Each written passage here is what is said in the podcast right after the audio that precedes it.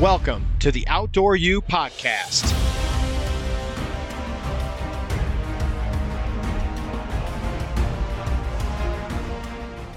Hi, everybody, and welcome to episode four, Waterfowl 101. I am your host, Rob. Want to thank you for listening. Don't forget to check us out on Facebook at Outdoor U. That's the letter U.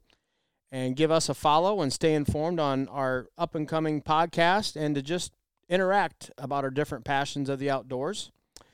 Joining me today is not only a diehard duck and goose hunter, but a very, very dear friend of mine. This gentleman uh, and I went to high school together. We played football together. Hell, we were even one year we were even locker partners. And I'm not talking. I'm not talking in the locker room for football. I'm talking about in the hallways where you had to go to your lockers in between each class um, but I want to welcome in my dear friend Randy. Randy, welcome to Outdoor U, my friend. Hey, thanks for having me. I really appreciate it. Dude, knowing with that being said, and knowing you as long as good, and you know, we're we're gonna show our age here, but you know, we, we've been out of high school now for thirty plus years, and but knowing you, um, and, and going back, there there's there's two things that I that I knew about you right off the get go, and that I always remembered about you. One is your passion for golf, and then your other yeah. one was obviously the passion for water for duck, especially duck hunting. And when I started this this whole Outdoor U podcast and, and wanting to cover all the gamuts, even though I've never I've never duck hunted a day in my life, I've, I don't know a single thing about it. That's why I'm kind of calling this uh, Waterfowl 101 because okay. I, I want you to talk to me and our listeners is if, if this is reaching out to anybody that's thinking about it because I, I do want to experience I just I, w- I want to try everything and that's definitely on my bucket list of things that I want to do um, but uh, I guess we're gonna I guess I'll start off by just asking I know the answer to this question but what got you into waterfowl hunting well, just like my love of golf, like you talked about earlier, um, all of it came from my father. Absolutely. Um, my love for the outdoors is how my dad and I connected. So everything from fishing to rabbit hunting to duck hunting, um, even helped me deer hunt a little bit when I was a kid, and I didn't. I don't do much deer hunting anymore, but he even helped me do that. So everything that, you know, heck, even my woodworking, as you know, my uh, father was an industrial arts teacher, so every call that I make is a little piece of my dad going out with it. Absolutely, I I miss Rudy. I mean, I obviously it goes without saying that you do, but Rudy was Rudy Sesko was was a unique individual, and he was one of the best. Well, thank you. I appreciate that, and I couldn't agree more. Yeah, and you and you also mentioned golf. I remember he was a he was also a golf instructor down in, in Plymouth, Indiana, right? Yep, he was a high school golf golf coach for 18 years, and then when he retired from teaching, he went and became the uh, one of the lead instructors at the golf academy in Plymouth. Just on a side note, and this has nothing to do with duck hunting, but just another background on, on Randy and I is, is not only did we, I also remember Randy and I kind of connected like a lot of pre practices. Randy was our was our punter and our play. Not only was he, Randy's a big guy. He's he was one of our our star offensive linemen, but he also had a hell of a foot. He was our punter. He was our place kicker, and there was a that couple years. I, I was pretty much I go out there with him uh, before practice, and I'd be your I'd be your placeholder. Yeah, I remember that. Yeah, and then sometimes we'd screw around, and old Myron would be up in the press box and spying on us, and we wouldn't even know it. oh, he, he had eyes in the back of his head. Yes, he did. Um, but another thing that uh, Randy and I have in common too, we're also both uh, diehard Notre Dame fans, and um, three of my most memorable Notre Dame game. I mean, I've been to a lot, but obviously, the very first game that I ever went to that my dad took me, uh, the first game I took my son to.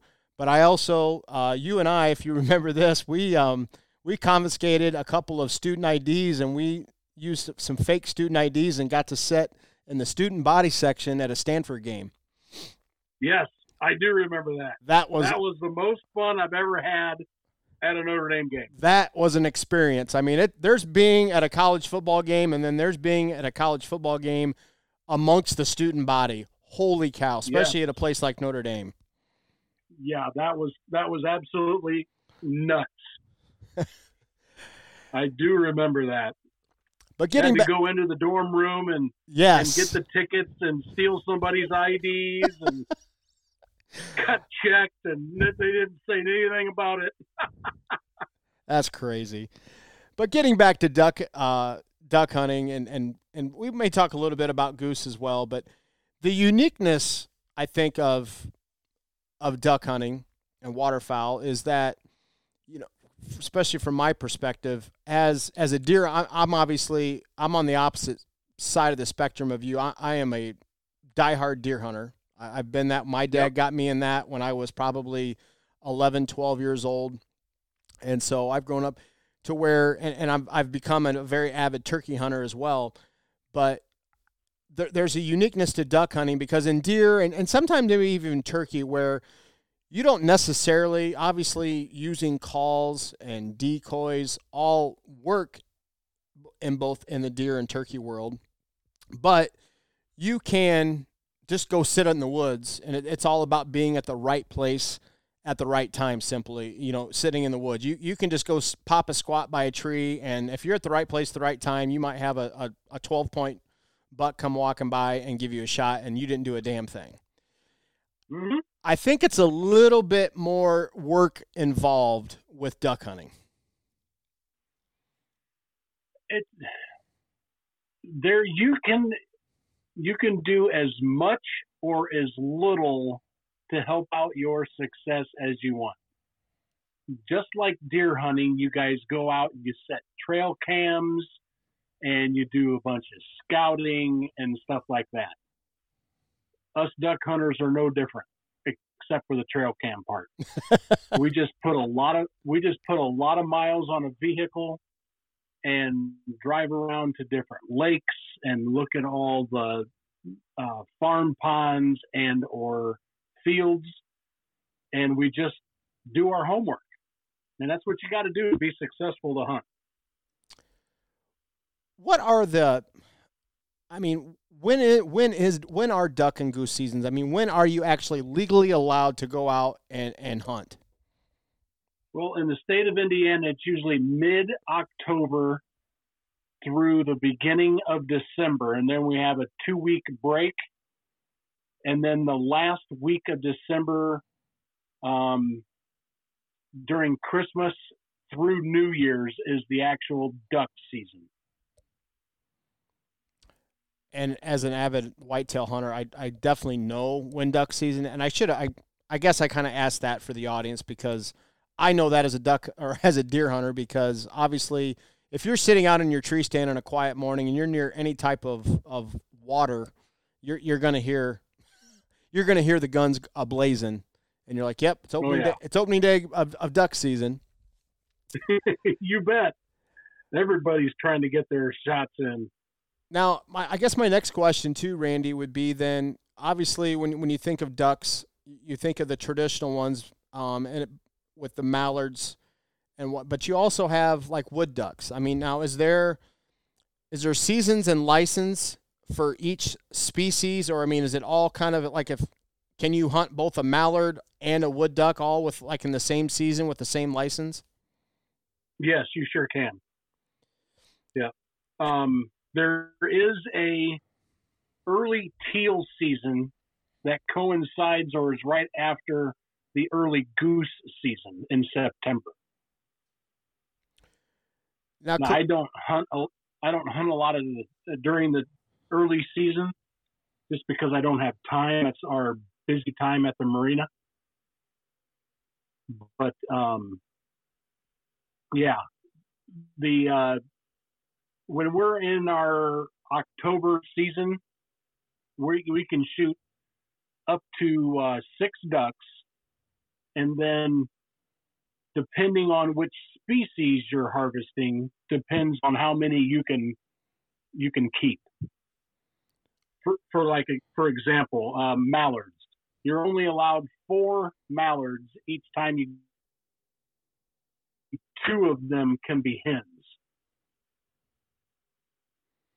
So like a turkey, a, a female's a hen, and then a, a male's obviously Yeah. a mallard versus a tom. So that I, I just learned that too. I wasn't quite a thousand percent sure what a female duck was called. Um, the Yeah. difference too, and, and I ask about wood ducks because I I hunt my deer hunting property. I have a lot of swampland, and that thing is just in the fall is just loaded, loaded with wood with wood ducks. And so on a quiet Well, thanks for telling me that. on a quiet October morning, it's just sometimes it's like, oh my God, I you know I'm sitting here, try, I'm trying to hear for deer movement, maybe you know whether it's a buck grunt or whatever. I'm I'm trying to like listen to the woods from a deer perspective, and these freaking wood ducks taking taking off, landing, and just going ballistic. It's like literally sometimes from an audi- audible standpoint, it's maddening. I mean, it's that many, but they come like December, no, late November, they're gone. They they They're, check they're a warm weather duck. yes. Versus now mallard mallards, they pretty much they they kind of hang around this area. Am I right? Year round, or do they migrate as well? Uh, what? Here's here's my take on north north central Indiana duck hunting. This area of the country is in a Bermuda Triangle esque. Um, if you get you understand what I'm talking about, Yes. there is a tremendous void because we are on the easternmost edge of the Mississippi Flyway, and we're on the western edge of the Atlantic Flyway. Just tell a little bit more about this flyway. Describe that. What it what is that? Okay, there, it's basically a highway for ducks. It's like Interstate Seventy five. 101 or whatever you want to call it. Like I seventy five if you want to go to Florida.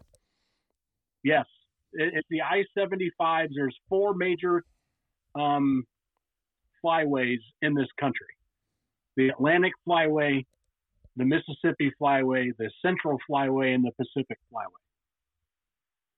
So we are right in the middle between two flyways. So the only way that we get birds here in north central Indiana is if Michigan gets a lot of snow and their water freezes up. Correct. So there are ducks out there that will migrate because that's what they've been bred to do. And there's other ducks that are just plain lazy and they said, hey, if I got access to food and water, I'm not moving. So that So they kind don't have to. so that kind of answers my question. They a lot of ducks they will migrate towards more of open water versus temperature. Um, some, yes. Yes, some ducks are like that. Now, if you were to go over to the Mississippi River during duck season, you will abs- you'll absolutely your jaw will hit the floor looking up at the sky and seeing wave after wave after wave of ducks and or geese flying southward it's absolutely mind boggling to think that there's that many birds traveling thousands of miles from Canada, northern Canada, and going to their wintering grounds down in Arkansas and Louisiana and sometimes uh, northern part of South America. Wow. Now, let's talk goose real quick. Obviously, goose is, is more, that's a whole different animal. I mean, literally, but I'm talking from from a uh, from a hunting standpoint. Okay. So so talk to us about that as far as, um, I mean, because like right now, I think there there's a lot of the goose hunters are like active like right right now as we speak. Correct here in February. I know I've got a Uh, friend of mine. season That's, ended. Oh, go ahead. I, I've got a friend of mine right now that I've had on podcasts before. He's currently in Illinois snow goose hunting. Yes. Well, there's a difference between dark geese and light geese. Um, dark geese are your Canadas, and there's like 12 different subspecies of those critters. Um, the light geese are your speckle bellies, your snows, and uh, and I'm not too versed on those at all. But yes, they are. They have a separate um, conservation season on them, and I think that's starting. If it hasn't started already, and they are able to hunt them as they travel back northward to their breeding grounds.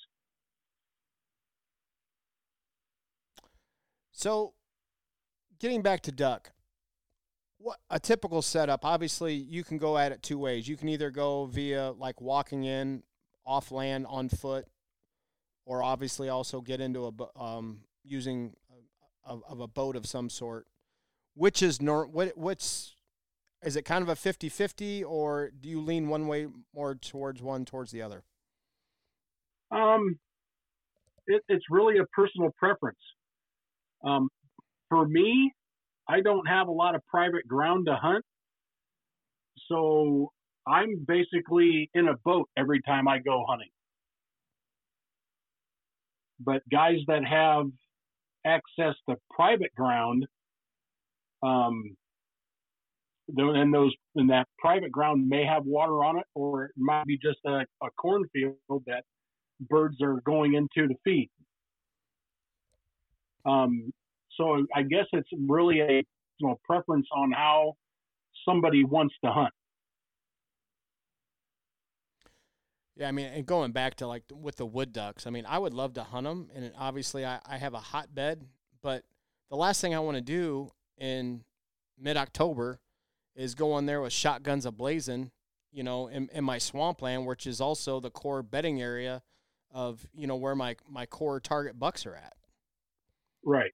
So that that's kind of a that's kind of where I, that's where I really I really wish that we would actually have like like goose geese is now where we would have kind of like a, a, la- a late late season like in the first of the year season for ducks. Of course, I think come January, the, like I said, those wood ducks are long gone, um, so it's it's kind of pointless. Or vice versa. Yeah. Even I wouldn't even say I'm so anal with with deer hunting that even if they had like say a summer hunt, I I, I wouldn't touch it because I'm the you know I, I don't want that area perturbed. Um, No, and and that's what a lot of run into is that a lot of the property that holds birds is also leased out for or the hunt or the landowner hunts deer out there right. and it's just not a good combination for the exact reason you just mentioned Yeah, I, I had a gentleman on my lease with me one year, and he was wanting to do it bad. I'm like, dude, there, there's no way. And I said, unless you can be really good with a bow and arrow or a crossbow, go for it. yep So, um, we kind of talked about. th they kind of always say that the duck hunting is kind of the rich man's game because obviously there there's a lot of equipment, and especially with the decoys, which can get quite salty from what I've been told. Um, do you use a lot of decoys? Is it necessary? How, I mean, how much of a how critical is it with the use of decoys?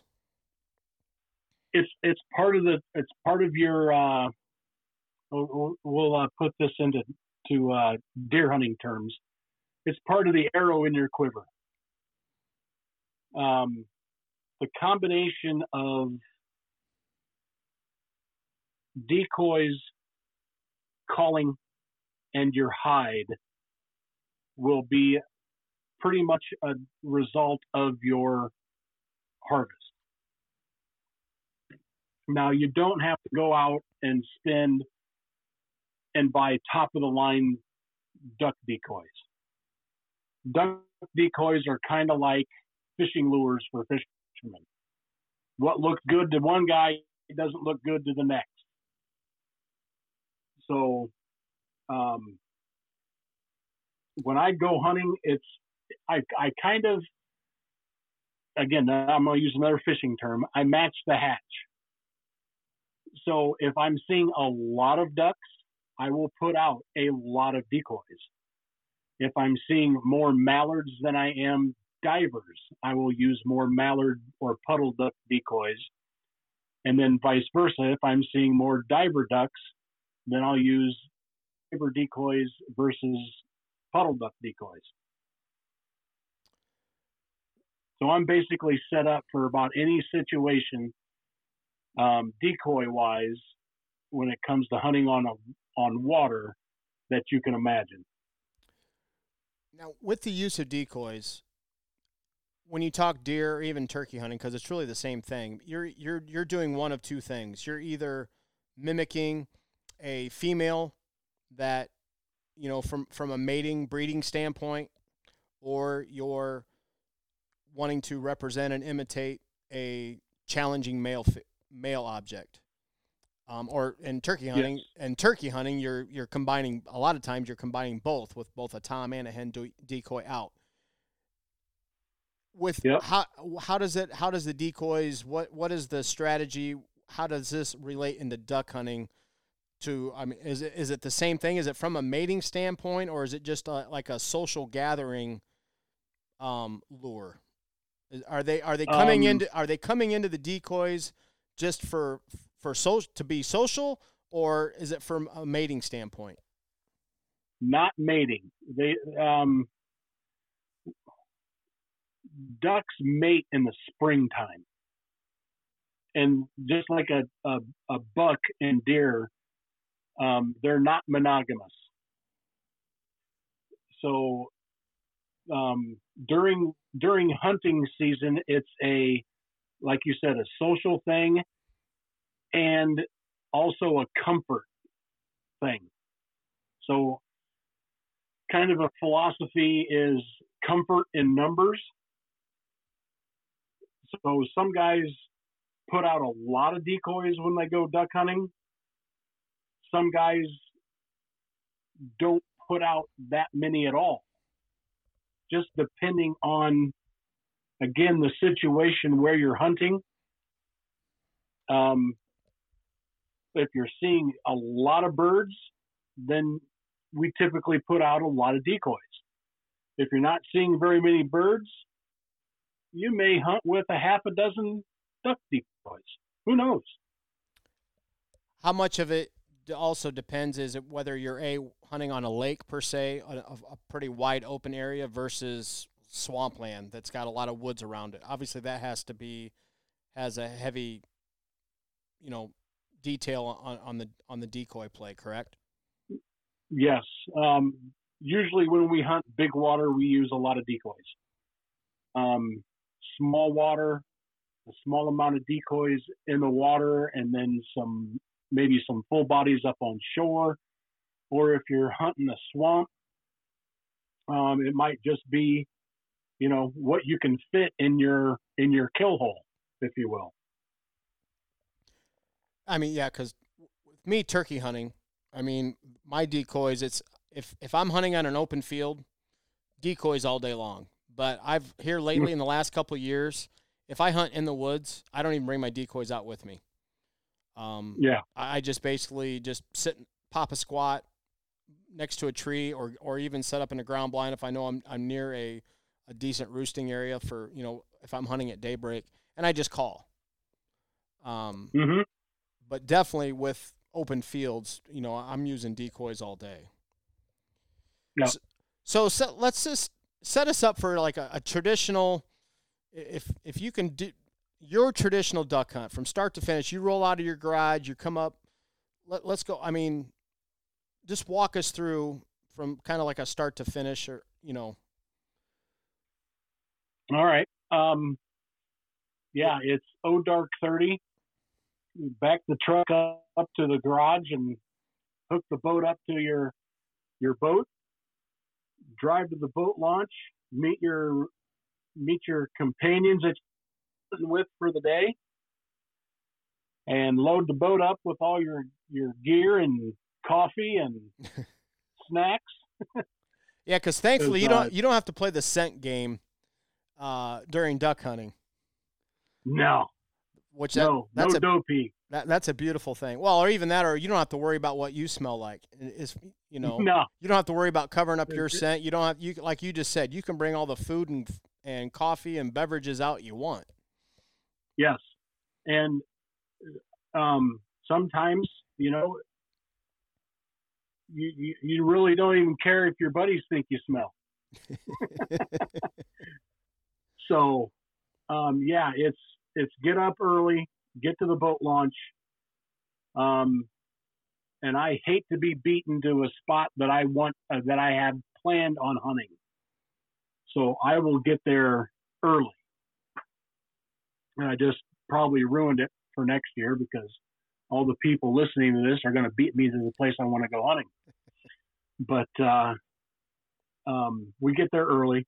We get we get the decoys set up probably you know my guys that i go out and we hunt with we put out quite a few decoys because we usually hunt big water so we need to be seen um, so we get the decoy set usually takes us uh, 45 minutes to an hour to get everything out of the boat and in the water so now we got maybe an hour or 45 minutes left to, till shooting light. And now you're you're getting the blind ready in the boat, getting things set up in, in your boat so you can maneuver around a little bit. And then uh, then maybe have time enough for a cup of coffee and a snack before shooting time comes. And then we just play a waiting game. See which birds like to come and say hello, or which birds give you the the middle feather. When you say shooting time, is I mean, when is legal shooting time for ducks? Is it right at daybreak, or is it like you know deer, where it's like a half hour after? You know, when is official sh- time shooting time that you can actually pull the trigger? Uh, a half hour before sunrise Okay. to sunset. And and our ducks pretty much kind of I mean like turkeys they're they're kind of lazy. They they sleep in a little bit. I mean they're not on the ground right at daybreaks. Occasionally they are, but it's kind of rare. I mean normally like sometimes if you're running late and you get out there at the at the crack of light and you're thinking, "Oh crap." I mean, granted it depends on what situation you're going into. If you're going to walk into an area where the turkeys are roosted, you're obviously going to to be seen by them and ruin everything. Um, but if you're if you're kind of in a transition zone, you, a lot of times you can get away with it because, you know, I've noticed either from turkey hunting and also during deer season, you know, it's it's a good. I'm going to say it's a good half half hour to 45 minutes, sometimes even an hour after daybreak before them turkeys come down off the roost. Are they are ducks active immediately at the crack of light, or are they kind of similar with turkey where it takes them a little bit to get to get going? I'm going to answer that with they are as unpredictable as the weather. I mean, I've had ducks in my decoys a half hour before shooting light, and they'll mill around in your decoys and chatter back and forth between them, and five or three minutes or two minutes or 30 seconds before shooting light, they take off. Um, and then I we've seen birds move. Birds typically move around all day, but they're on a different ducks are on a different schedule. So sometimes you'll get ducks leave early in the morning. They'll go out in the field and feed, and then they'll come back to water. You know, eight, nine, ten o'clock. Um, and then you just get the ones that'll not go feed and they'll just mill around the lake all day. Is it pretty much a morning thing, or I mean, is it is what what's the success rate for hunting like evenings? Um, main, I'm going to say 90, 95% of your guys are going to Morning. Um, I am going to next year. I'm going to switch it up, and I'm going to hunt some afternoons into the evening just to see if it's any different. I haven't done a lot of that in the past, and to be quite honest with you, it can't be any worse than some morning hunts because sometimes you just don't see or even have an opportunity to even shoulder a gun on ducks in the morning. You may see them, but they don't come close enough. Oh yeah. It's just kind of crazy how even though it's it's so different, but yet in some areas it's so similar with turkey with any animal. I mean, it's just they're all they all each have their own have their mind of their own, for sure. Yeah. From a calling stand, um, go ahead. Oh, I was just going to say, uh, I think this is a point that needs to be brought up, and more people need to be aware of is is hunting etiquette. Um, you know, when you've got a lot of people hunting on like any given body of water, and let's just say there's four groups out on a lake the size of of uh, which isn't all that big because there's not a, I mean there's not a lot of places to to hide, and you got some guys that are shooting at birds that are way outside the range of a shotgun. They're shooting at birds that are um, so tall that you need an anti-aircraft gun just to hit hit one, if you go know what I mean. Or a recent aircraft um, from Alaska. Yeah, exactly. um, those guys that do that, they're doing nothing but spoiling everybody else's hunt, including theirs in the future, because they're educating birds. They see decoys on the water. They're supposed to be mimicking live birds. But when you're shooting at birds that are way out of your range and the capabilities of, which is a 12 gauge or 10 gauge, is the maximum gauge that you can shoot at, at any duck you're just educating these birds not to decoy anymore. And I see a big issue with that when people are doing that because they're ruining everybody else's hunt. And being a conservationist is part of they're not being taught to be conservationists because you you and I both know that to put a clean kill shot on any animal is the most humane thing to do as a hunter. Absolutely. And I hate seeing birds get wounded because of somebody taking a pot shot at any bird or any animal and not hitting it and killing it. Um, you know, and and trying to work somebody else's birds that they're working their spread by trying to call louder and harder and faster than the next guy. It, hunting etiquette is is so important in our sport because it is a gentleman's sport. You know, and I'm glad um, you, I'm glad you brought that up too, Randy, because also too, you know, I, I keep hating re- referring back to deer or even turkey hunting, but for the deer and turkey hunters out there, I mean, I'm going to say 70% of us we have our own land. We have our own spot whether it's it's ours or we have permission to or we lease it what have you to where we don't have to share it um, with people. Mm-hmm. Granted, you you if you're if you don't have that privilege and you got to go on public land, um, then we're we're kind of getting that parameter. But that's a, another, I guess, a unique thing about duck hunting is it's it's quite the opposite to where I got to say 70, 75 percent of of you of the duck hunters you're you're in you're in the public wherever it's free game for everybody. Yeah, you're at the mercy of where you can hunt. And when these guys are shooting at birds that are 80 and 100 yards away, the chances of them killing a bird or knocking a bird down is slim and none. And to kill a bird at that distance, and none just left the left the state of Indiana or wherever you're hunting on a consistent basis.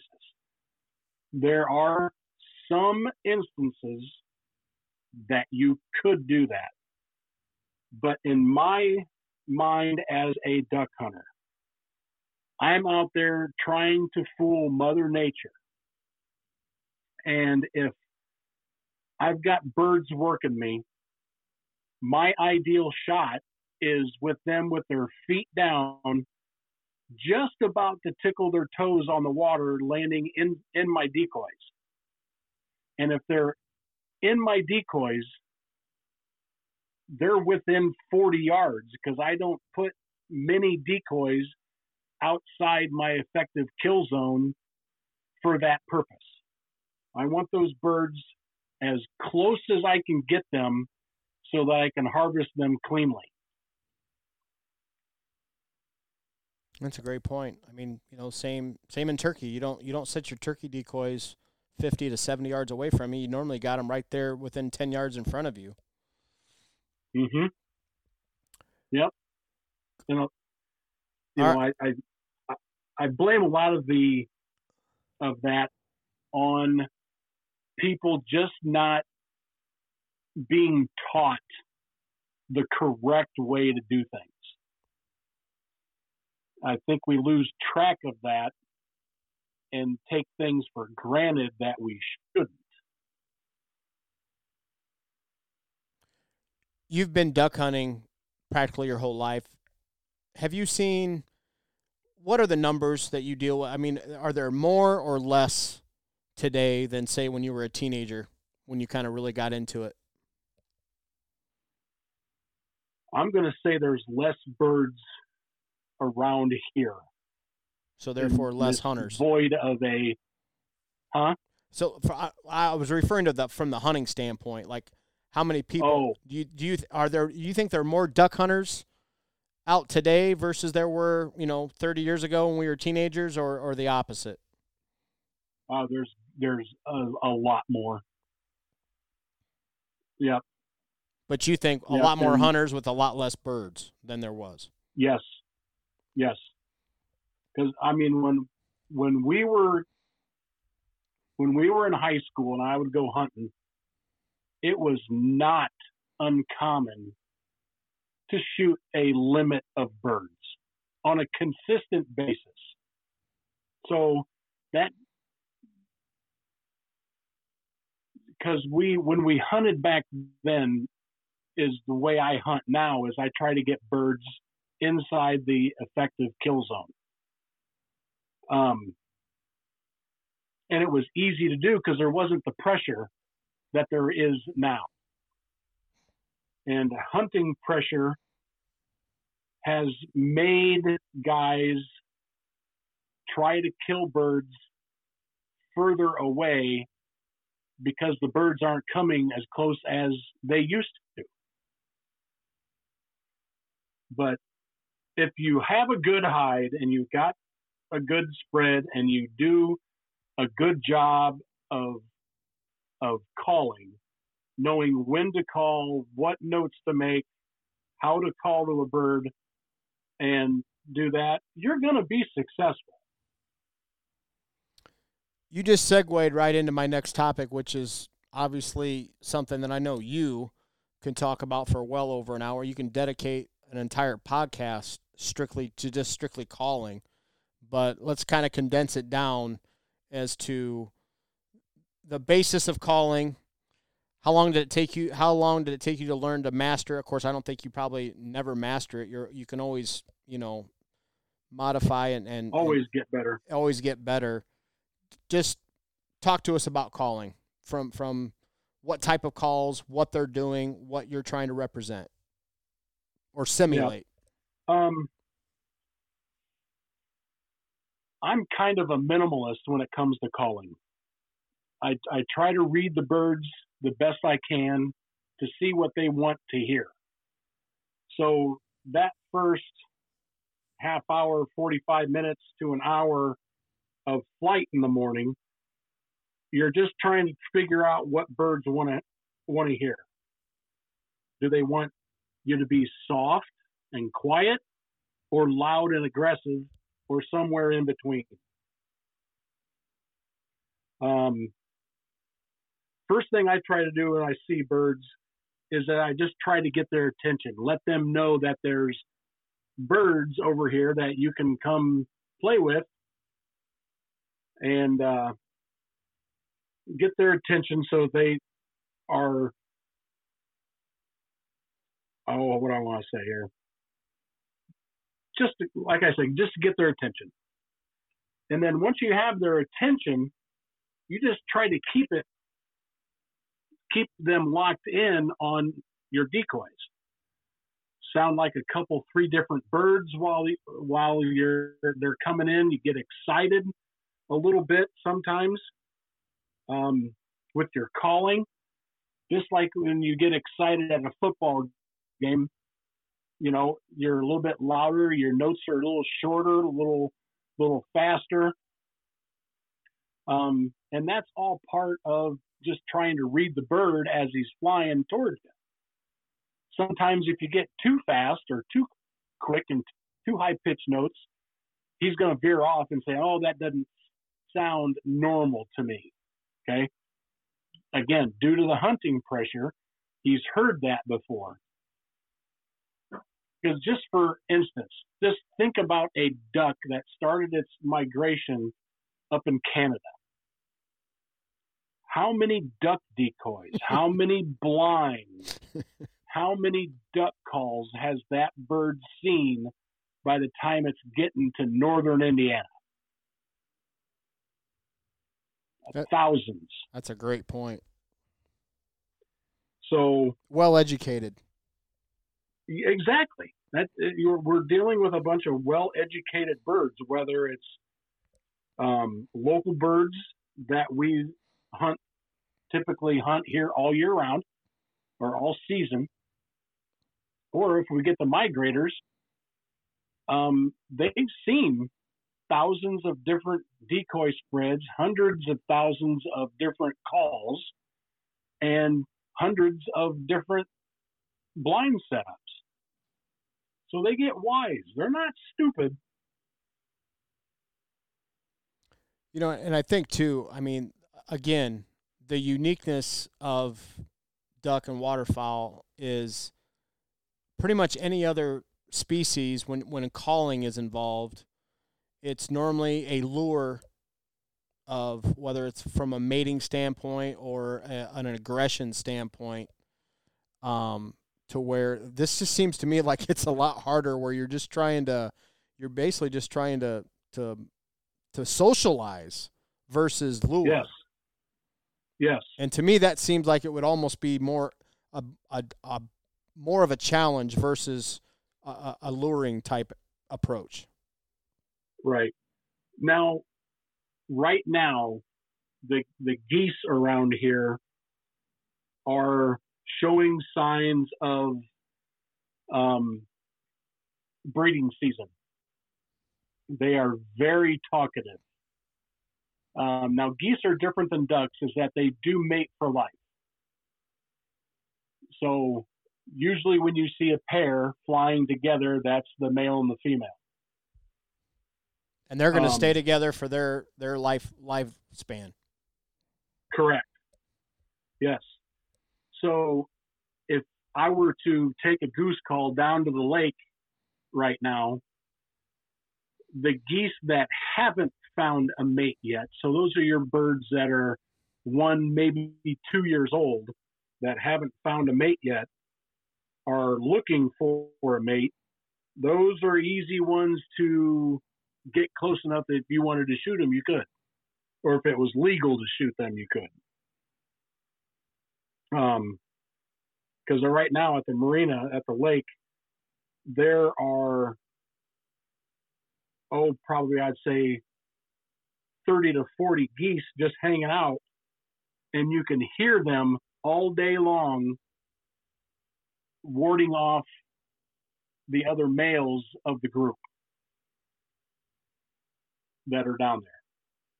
So they're very vocal this time of year. With geese, you, you tend to hunt geese more over land versus water, correct? Um, I think it's about 50 50 split on that. Really? Yeah. I think different days are better um, lake days for geese. Um, different days are better field day for geese and waterfowl in general. Explain me explain this to me. And I've I've the last several years I've noticed this out on my hunting property.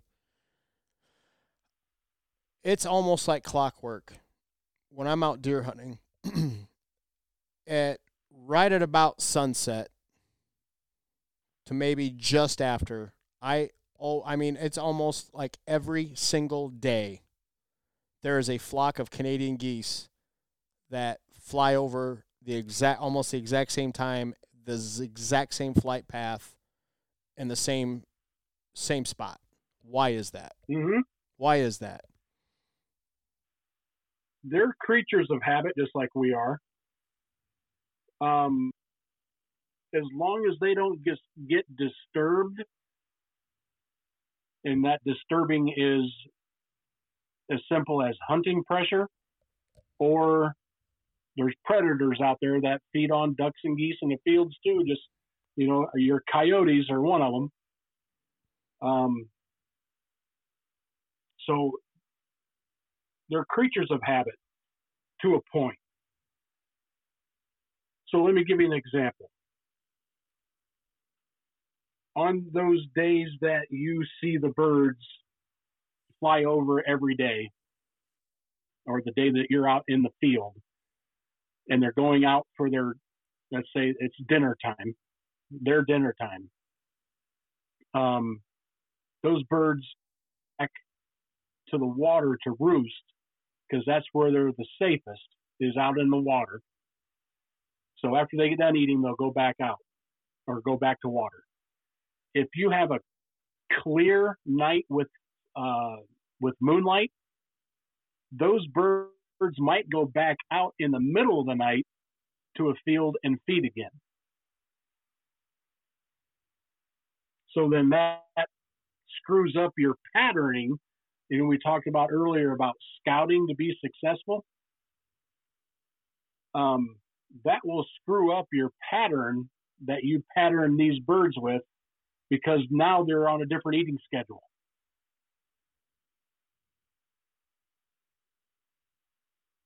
Crazy.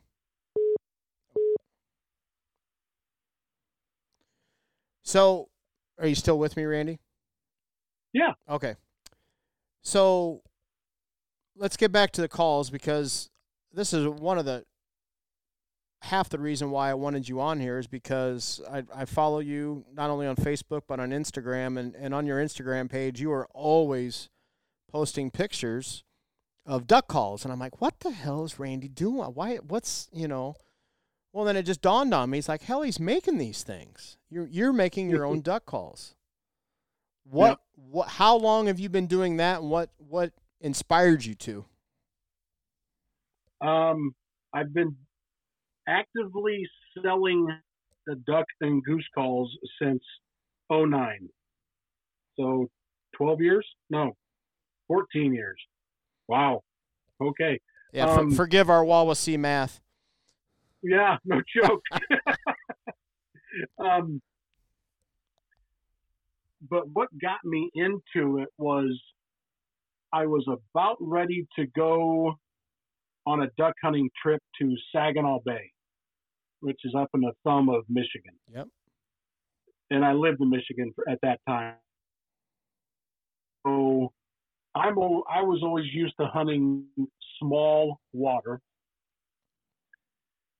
and now I'm going to go up and hunt water you can't see across. So I said, well, I'm going to go buy me a a loud duck call.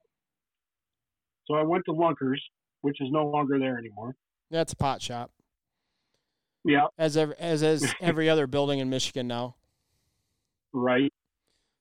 Um, so I went in there and they had a Rich and Tone original, um, it- which was their open water call, but it wasn't their main Main Street duck call, which is the Main Street duck call I'm referring to is what they use for the uh, World Championship duck calling contest.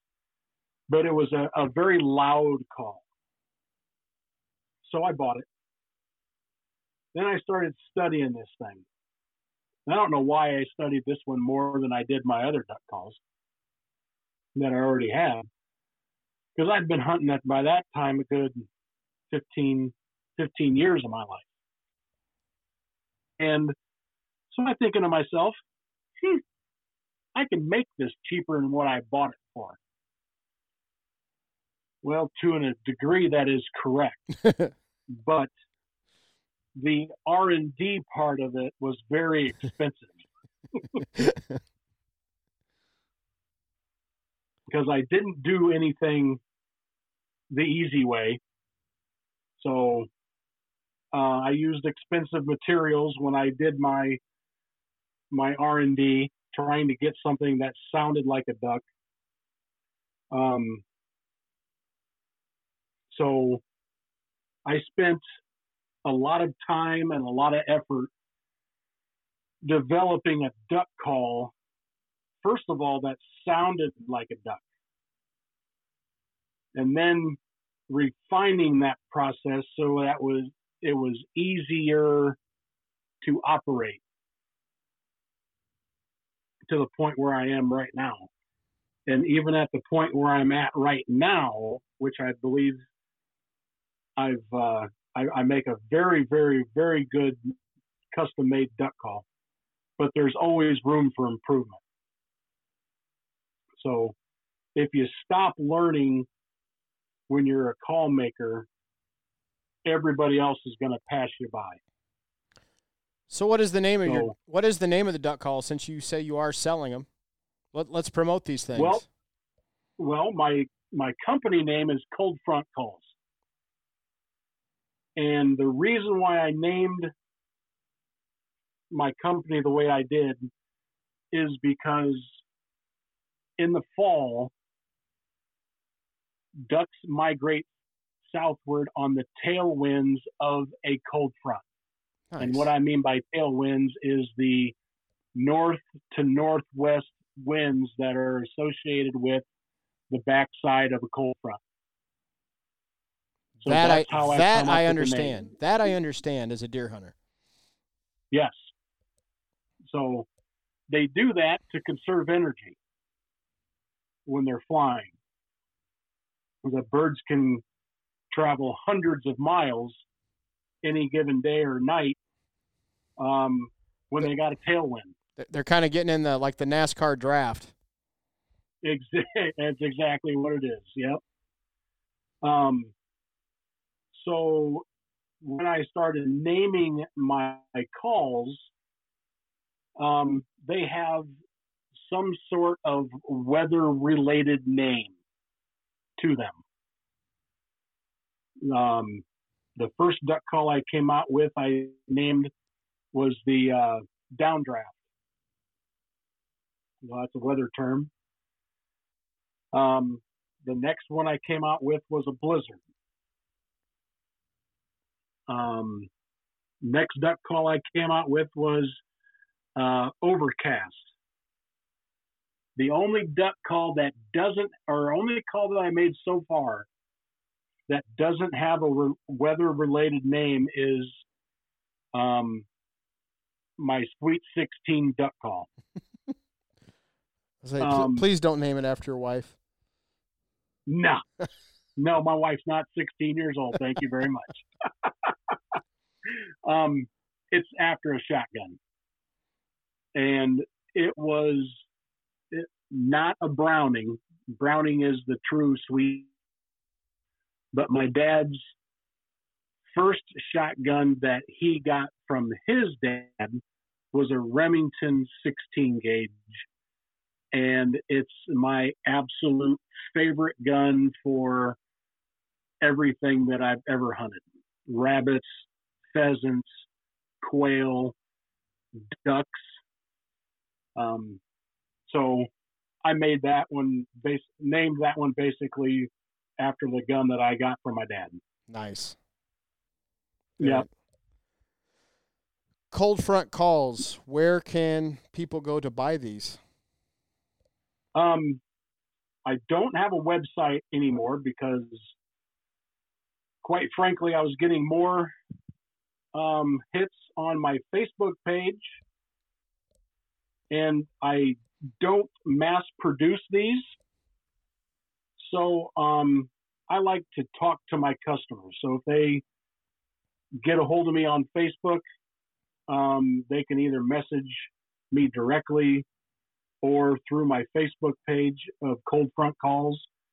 Um, and I can get to know what kind of materials um, the the customer is looking to have their call made out of, and how they want it to run.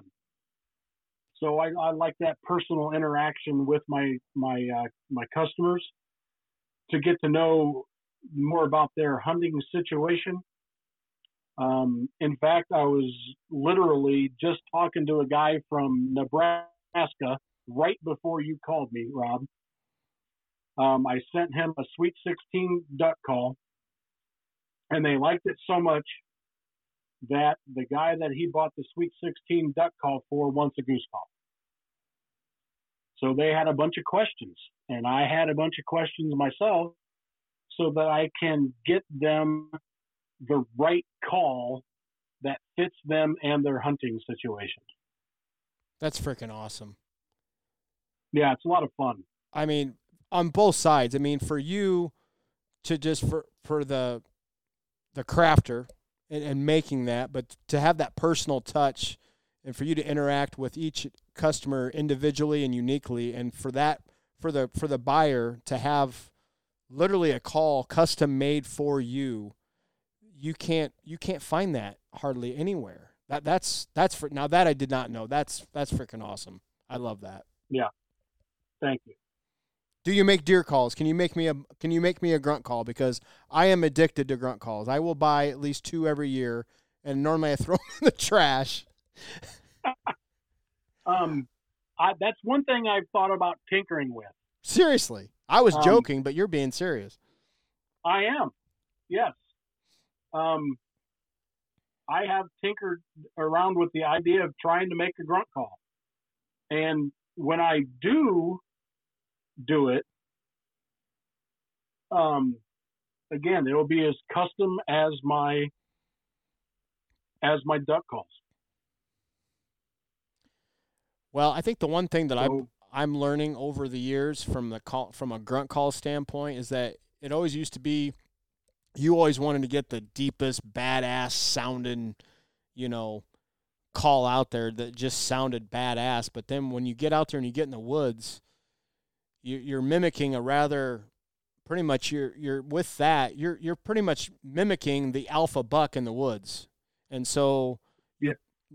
nine, 90 times out of 100 you're probably going to deter the buck he's going to turn the opposite direction because he don't want no business with you to where I'm, i've Yeah. learned in the recent years to start mimicking younger bucks whether it's from a calling standpoint or a decoy standpoint um, even though it may not sound all that manly but it's sure the hell is a lot more effective. So I guess my my only if you're wanting to get into that, of course, if you're going to talk to each and every customer, but you know, definitely more towards the the the younger, lighter tone calls. Well, you, I'm- glad you said that because that makes total sense to me. Because I mean, if I'm the dominant buck in the woods, I don't want to hear another dominant buck. Correct. I, want to hear some some weakling Some punk that I can go kick his butt. Yes. That that's basically what I'm learning to do is I, I want to learn to be some young punk ass that this big dude wants to show me show me some old man strength. As, as I'm getting older, you know, when we get in our 50s, Randy, like you and I are, we start to learn things from from a different perspective. Absolutely, that is for sure. I mean, you we were just talking about a, a different perspective. You know, you brought up that you're an empty nester now, and I'm like, he's two years younger than me, and I still have a 15 year old and a 13 year old. Well, it helped There's I, perspective. it helped when I proposed to my wife when she was in middle school for crying out loud. I mean, we Well- literally we literally got married right after she, practically she graduated, got her high school diploma, um, and ironically, we're we're going to be celebrating 30 years this year. That's just it's insane. That's awesome, though. So That is truly awesome. so cold front calls, um, you can find that on Facebook. You have a Facebook page called Cold Front Calls, or if not, also Randy Cesco. at C E S C O. See, I still remember how to spell your name. Yep. One last thing. Not one- an easy one to forget. No. One last thing, though, I do want to ask you before we we uh, say goodbye is that again, I'm referencing back to hunting. Like any whitetail hunter, I think if you ask what is like the ultimate dream hunt, I'm gonna majority of like if we can deer hunt anywhere in the country, where do we want to go? A good chunk of us is gonna say, man, throw me in southeast Iowa. Um, that's kind of the mecca of whitetail. Where would be the ultimate fantasy duck hunt for you? I've got three of them actually. Let's hear them. Um, my bucket list is to go to Canada um, and hunt birds before they even see other bird hunters. The other thing I want to do is I want to go shoot mallards in the uh, in the timber of Arkansas, and then I would love to go shoot birds in either um, Argentina Wow. or New Zealand.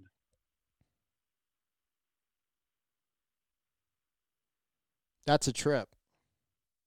Yeah, See, I, I don't even have a desire to leave the country. I just want to go over a few states. I know, right? but everybody that I've ever talked to that's gone down to Argentina or uh, New Zealand or something like that, they say it's incredible hunting. And those are mallards? Um, they have different species down south, Yeah. Um, but yeah, for I mean, but it's still buck hunting. Um, there are some other. I don't really care to shoot many other species. Now I got some birds that are on my bucket list, but all of those are North American birds for me, anyways. But I mean, I've been hunting since I was junior high, so 13 years old, almost 40 years. Um, and I still have not shot a canvasback or a Drake pintail. And those two birds are on my bucket list. Randy, you've talked about your dad a lot. Um, you're a father as well to two beautiful girls. Ha- Have either have your daughters shown any? Have have, have they participated in? Have you took them out hunting? Have they got any lust for that, or or no?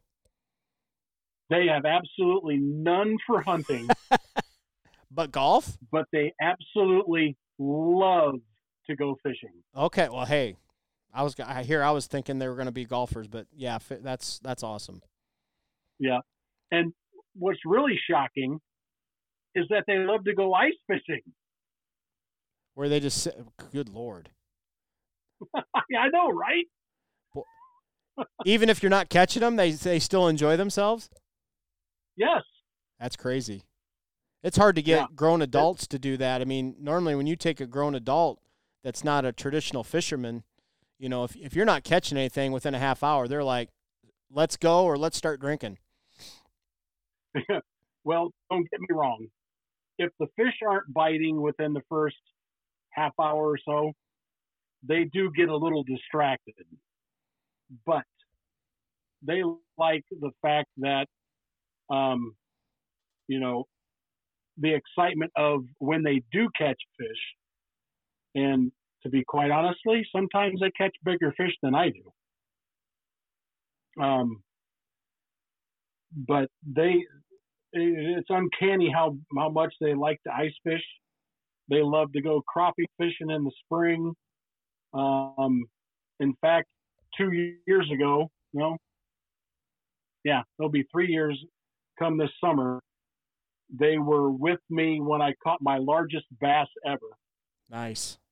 And, and we're in my fishing boat, and I got a picture of my youngest standing next to me, and her mouth is so open and in awe of this bass that I caught that she couldn't get a, a line in the water fast enough to try to recatch that fish again after I released it. That's great. That that's to say that's what that's all about is, is an understatement. That's that is awesome. Really awesome. Yeah, it was a lot of fun. Randy, brother, this has been awesome talking to you. I know we could probably go for another hour and we'd probably would get so sidetracked and start talking about everything other than hunting.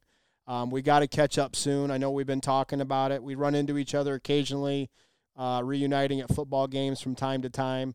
Um, I'm no longer. Yeah. I, am st- I'm stepping down from the coaching game, so I plan on uh, making s- several more trips uh, back home uh, to watch the green, to watch the green and gold. Um, but I would still love to uh, catch up and ho- connect with you, whether it's on a on a lake fishing or or whatever. We we got to get together. And um, yep. all my best to well, you and your. We, go ahead.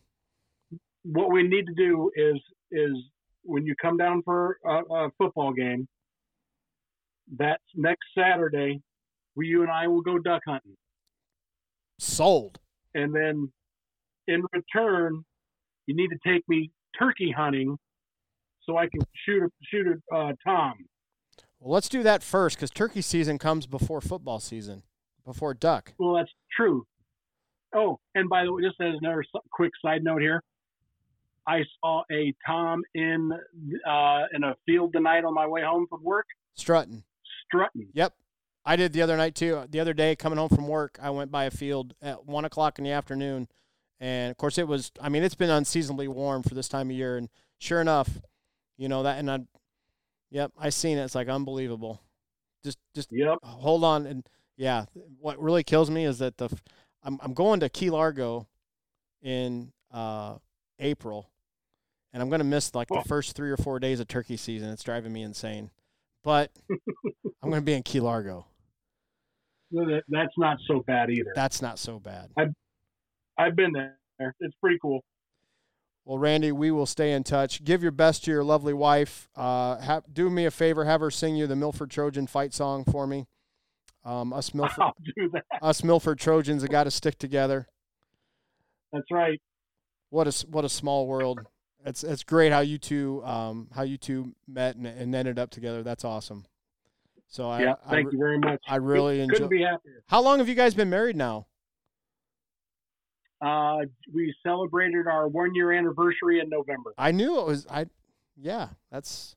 I knew it wasn't that long, but I, that's awesome that you guys found each other and um, to see one of my closest friends from high school um, marry a, a gal that that I went to that I basically all, went all the way through school with. She was a year older than me, but that's awesome.